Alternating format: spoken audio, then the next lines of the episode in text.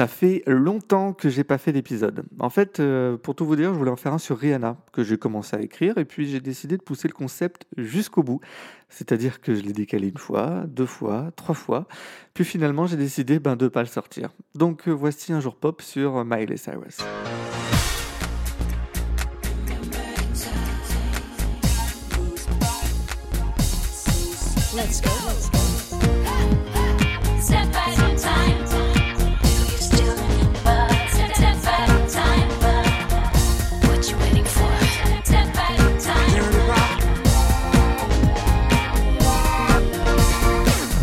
Quand à 13 ans, on se retrouve propulsé sur le devant de la scène, adulé par des millions d'ados de votre âge, comment affronter l'arrivée à l'âge adulte? Comment, lorsqu'on a pris votre nom, votre visage et votre corps pour faire de vous une idole pop préfabriquée, on arrive à se construire et à se trouver soi-même? Celle dont on va parler aujourd'hui, elle a connu tout ça, pour devenir probablement la pop star la plus fascinante de sa génération. Je m'appelle Thibaut et vous écoutez Le Jour Pop, le podcast qui vous révèle tous les secrets des tubes pop. Et ensemble, nous allons revenir sur la carrière de Miley Cyrus depuis ce 24 mars 2006 où tout a commencé jusqu'au jour où elle a récupéré son corps. Nous sommes le 12 mars 2023 et cela fait presque deux mois qu'une ritournelle pop reste accrochée à notre esprit H24. Une histoire de fleurs, d'écriture dans le sable et de discussion à soi-même qui est devenue le tube de l'hiver.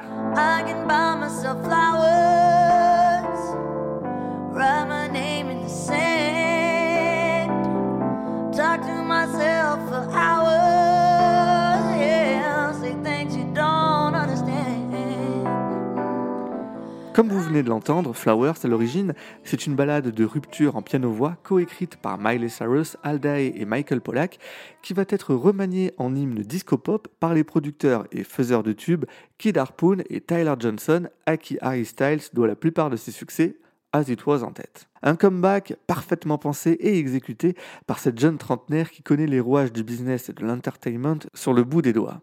Enfant star chez Disney dès l'âge de 13 ans, elle s'est inspirée de ses aînés, de Dolly Parton à Britney Spears en passant par Madonna et Paris Hilton, pour s'émanciper de cette image trop lisse et construire celle d'une artiste indépendante, insaisissable et intrépide. Et pour mieux le comprendre, retour donc en 2006. I'm Miley Cyrus, I'm with CED and auditioning for the role of Zoe in Hannah Montana.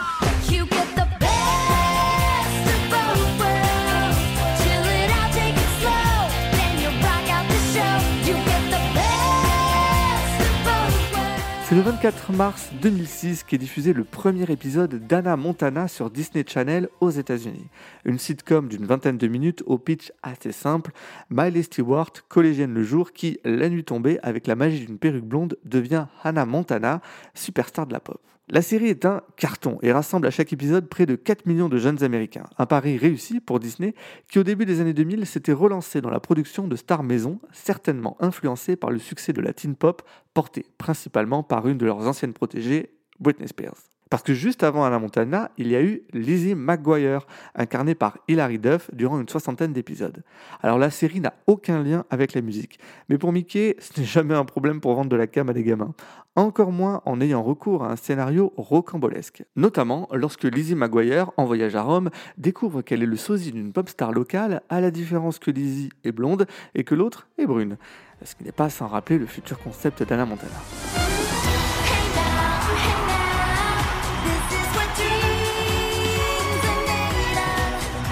Et si la musique n'est pas la passion première d'Hilary Duff, elle connaît néanmoins un énorme succès en Amérique du Nord, beaucoup moins outre-Atlantique, ce qui encourage Disney à se lancer dans la production d'autres programmes musicaux, dont le carton international cette fois-ci, d'High School Musical.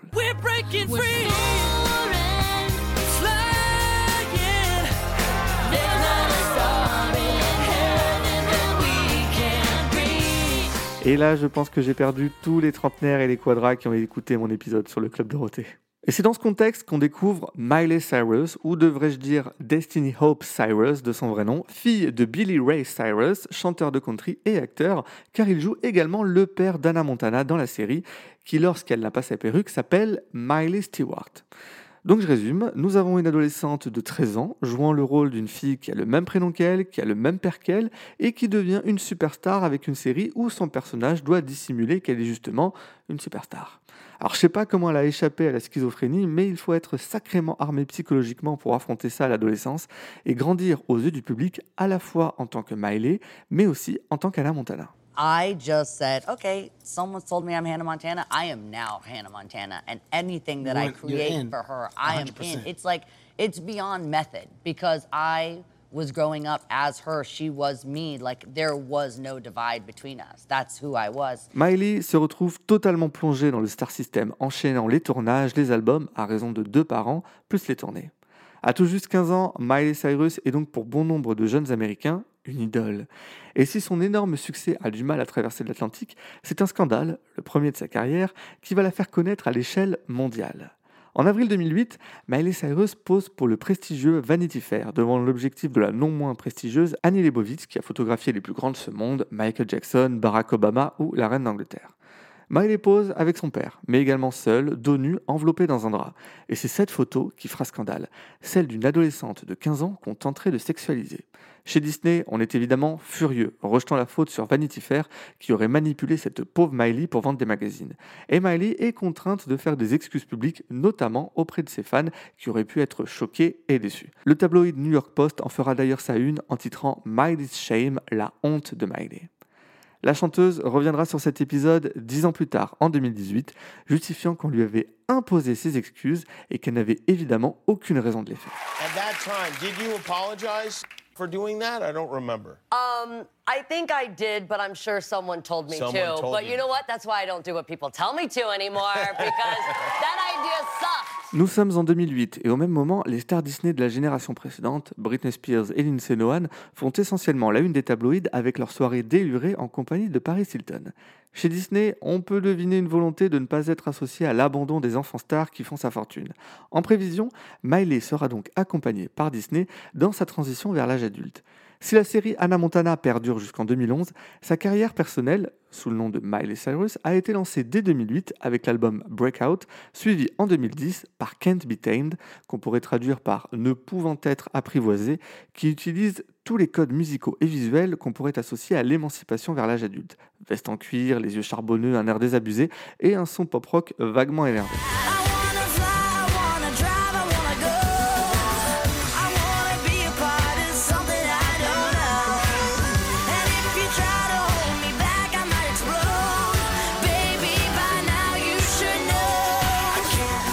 Tout ça est piloté par Disney, évidemment, via son label Hollywood, et ça donne le change aux yeux du public sur cette prise d'indépendance.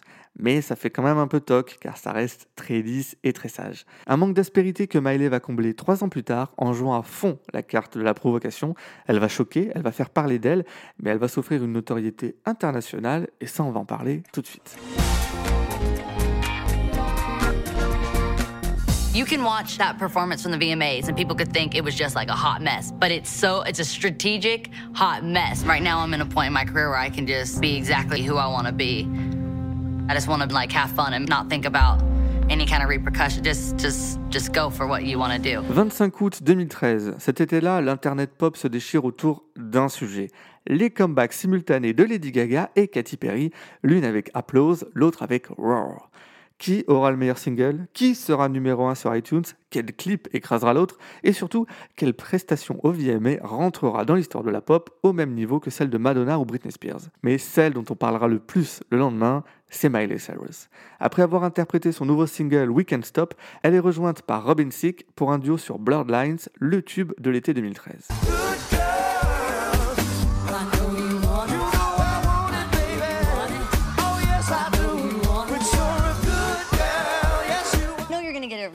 Crazy reaction on everybody no matter what Yeah, I do. yeah. So you might as well keep in, you know, keep people talking about it. Yeah, of course. Dans un deux pièces en latex couleur chair, elle aguiche et twerk devant le chanteur de 15 ans son aîné.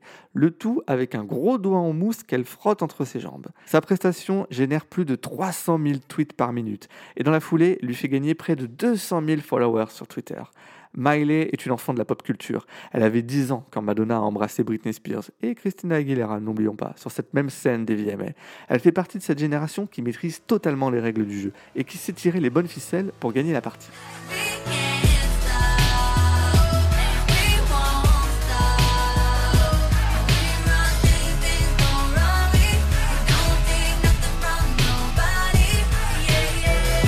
Sa libération de Disney et du personnage d'Anna Montana, elle illustre frontalement dès la première image du clip Weekend Stop où elle coupe un bracelet électronique qu'elle a à la cheville. Le reste de la vidéo consiste en une joyeuse fête entre amis, sorte de plaidoyer à la liberté et à l'amusement. En vrai, rien de choquant dans ce clip. Tout dépend finalement du regard qu'on choisit de porter dessus. Et dans une époque pré-MeToo, vous n'êtes pas surpris que voir une jeune femme qu'on a connue adolescente assumer gaiement son corps et sa sexualité fera que tout Internet aura un avis, souvent négatif et exagéré, à donner sur euh, son corps et sa sexualité. Mais en changeant de look avec cette coiffure courte et décolorée, et en exhibant son corps fièrement et sans pudeur, c'est la façon qu'a Miley Cyrus de se le réapproprier, elle qui a été totalement dépossédée de sa propre image durant toute son adolescence. Car en dehors de la série Anna Montana, son visage a surtout servi à vendre tout le merchandising possible, des poupées, des parures de lit, des cahiers, des consoles de jeux. Et c'est là toute l'hypocrisie de l'industrie et de la société, qui pointe du doigt une femme qui décide de faire ce qu'elle veut de son corps, mais qui parallèlement s'est fait des millions de dollars sur son visage.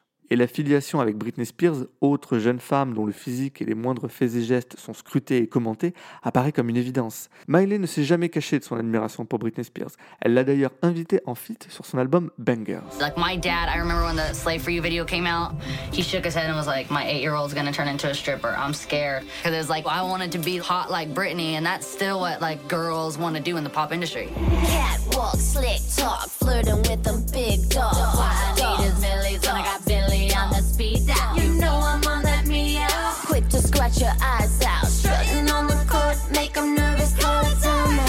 Avec Bangers, ce quatrième album, Miley veut frapper fort. Et le titre est clair. Un banger, c'est un tube de ceux qui sont efficaces dès les premières secondes et qui ne visent pas forcément la subtilité.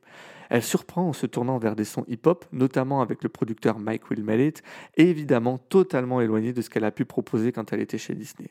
L'objectif est de se faire plaisir avec un style qui lui correspond et de se montrer plus en phase avec celle qu'elle est à 20 ans. Et plus encore, d'être en phase avec son époque, car ce changement de style parle à son public, celui qui a grandi avec Anna Montana et qui a désormais entre 15 et 20 ans. I think I've had this amazing gift that my audience grew up with me because a lot of us were the same age. The people that watched my show were my same age. Bangers, c'est avant tout un album de posture, celui qui installe une nouvelle image, une nouvelle Miley aux yeux du public. Pas forcément un album très personnel pour autant, quand on sait que Weekend Stop était prévu pour Rihanna et que Wrecking Ball a été écrit pour Beyoncé à la base. I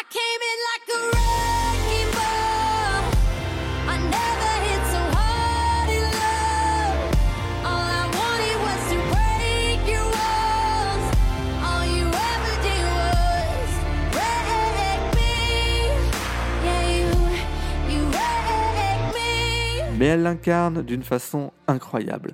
Tout le monde a en tête cette image de Miley, nue, suspendue à une boule de démolition. Ça fait partie de ces images qui marquent la pop et l'inconscient collectif. Et évidemment, la langue tirée qui devient sa marque de fabrique. Dans, l'histoire de la pop, il y a beaucoup de musiciens qui ont été repérés pour un détail euh, de leur anatomie. On se souvient des, des grosses lèvres de Mick Jagger, on se souvient du gant blanc de Michael Jackson. Vous, c'est la langue. Le tanga. I told you, you have to do Oui, it. je vous l'ai dit, il faut tirer la langue. The new Miley tongue. I've Bah, c'est la nouvelle euh, langue of de Miley Cyrus. and Les gens postent des, in it, postent just being des like, photos the d'eux avec euh, la Miley tongue, la, la langue de. Miley. Alors oui, c'est une nouvelle chose. Miley est entrée dans la cour des grandes, et c'est presque comme une évidence qu'elle reçoit l'adoubement de la reine de l'image, la reine de la provocation, bref, la reine de la pop, tout simplement, Madonna, avec qui elle partage un duo mémorable sur Don't Tell Me.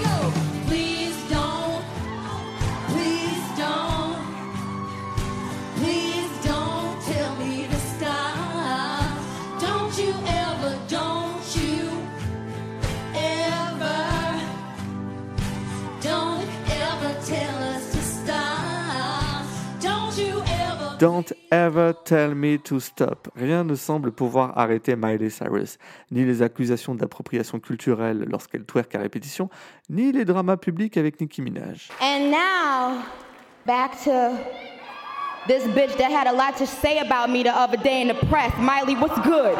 Miley trace sa route avec un plan de carrière atypique, mais aidé d'un sens du business aiguisé qui fait d'elle une des pop stars majeures de sa génération. Et ça, on va en parler tout de suite.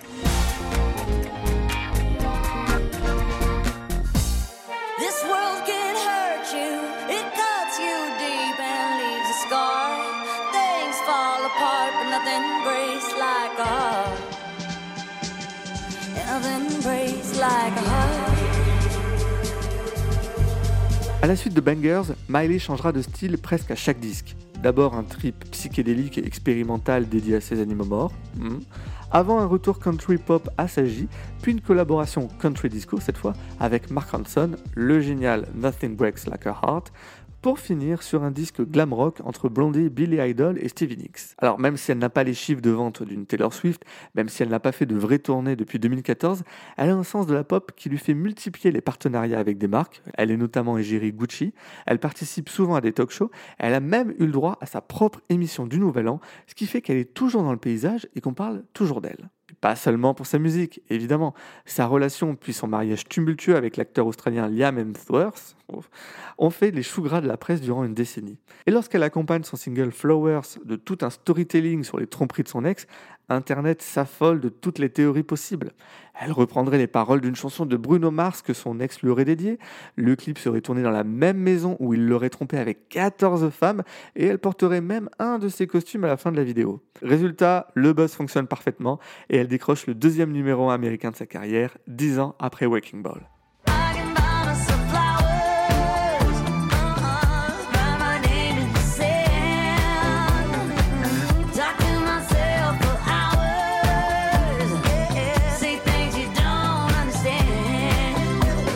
Et si Flowers est intéressante, c'est pas uniquement parce que c'est une bonne chanson, c'est parce qu'elle s'inscrit dans une très longue lignée de chansons de rupture, des revenge songs comme on dit, mais ici, pas d'apitoiement sur son sort. Non, on prend confiance en soi, on prend soin de soi et on va de l'avant. Un parallèle facile peut se faire avec ce qui est peut-être la chanson de rupture la plus exaltante de l'histoire, I Will Survive de Gloria Gaynor, cette dernière qui ne manquera pas de féliciter Miley pour son titre sur Twitter, je la cite, votre nouvelle chanson porte le flambeau de l'empowerment et encourage tout le monde à trouver la force en soi pour persévérer et s'épanouir. Bravo Miley.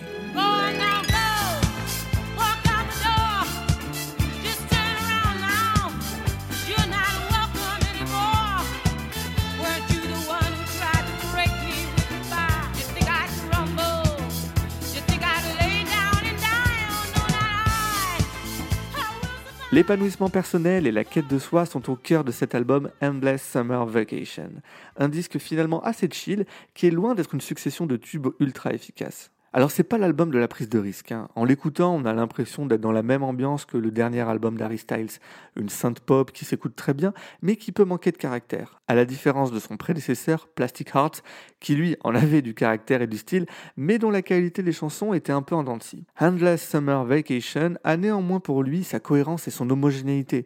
C'est un album qui a une ambiance très claire, en deux parties. D'abord le matin, AM, qui est plus dans l'autoréflexion, avec des titres plus doux, et le soir, PM, avec des titres plus sexuels et plus incisifs. Alors c'est la partie que je préfère, évidemment. En particulier un enchaînement, Handstand, Reverse et Violet Chemistry. I've been calling this album the Cinderella Shoe because it's just a perfect fit. You're just like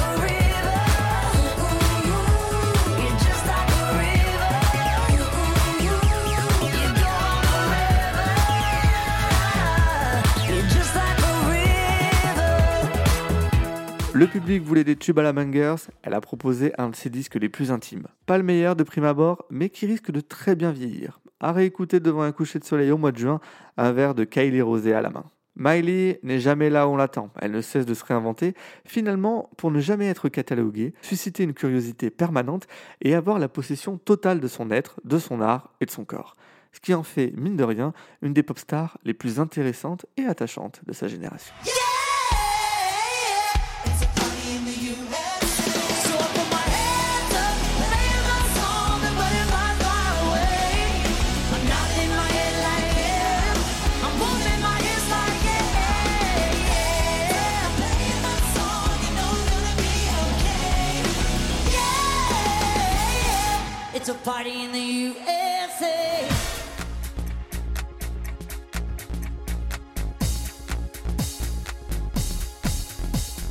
C'était le jour pop épisode 30 consacré à Miley Cyrus. J'espère que ça vous a plu. Merci d'être venu m'écouter après cette longue absence. Et si vous avez envie qu'on discute ensemble, eh ben rendez-vous sur Instagram, Twitter et TikTok. C'est le jour pop partout. Et si ça vous a vraiment super plu, eh ben n'hésitez pas à aller mettre une jolie note au jour pop sur Apple Podcast et Spotify pour faire encore plus décoller l'émission. Nous, on se donne rendez-vous très vite, c'est promis, pour un nouveau jour pop. D'ici là, prenez soin de vous et moi je vous dis à bientôt.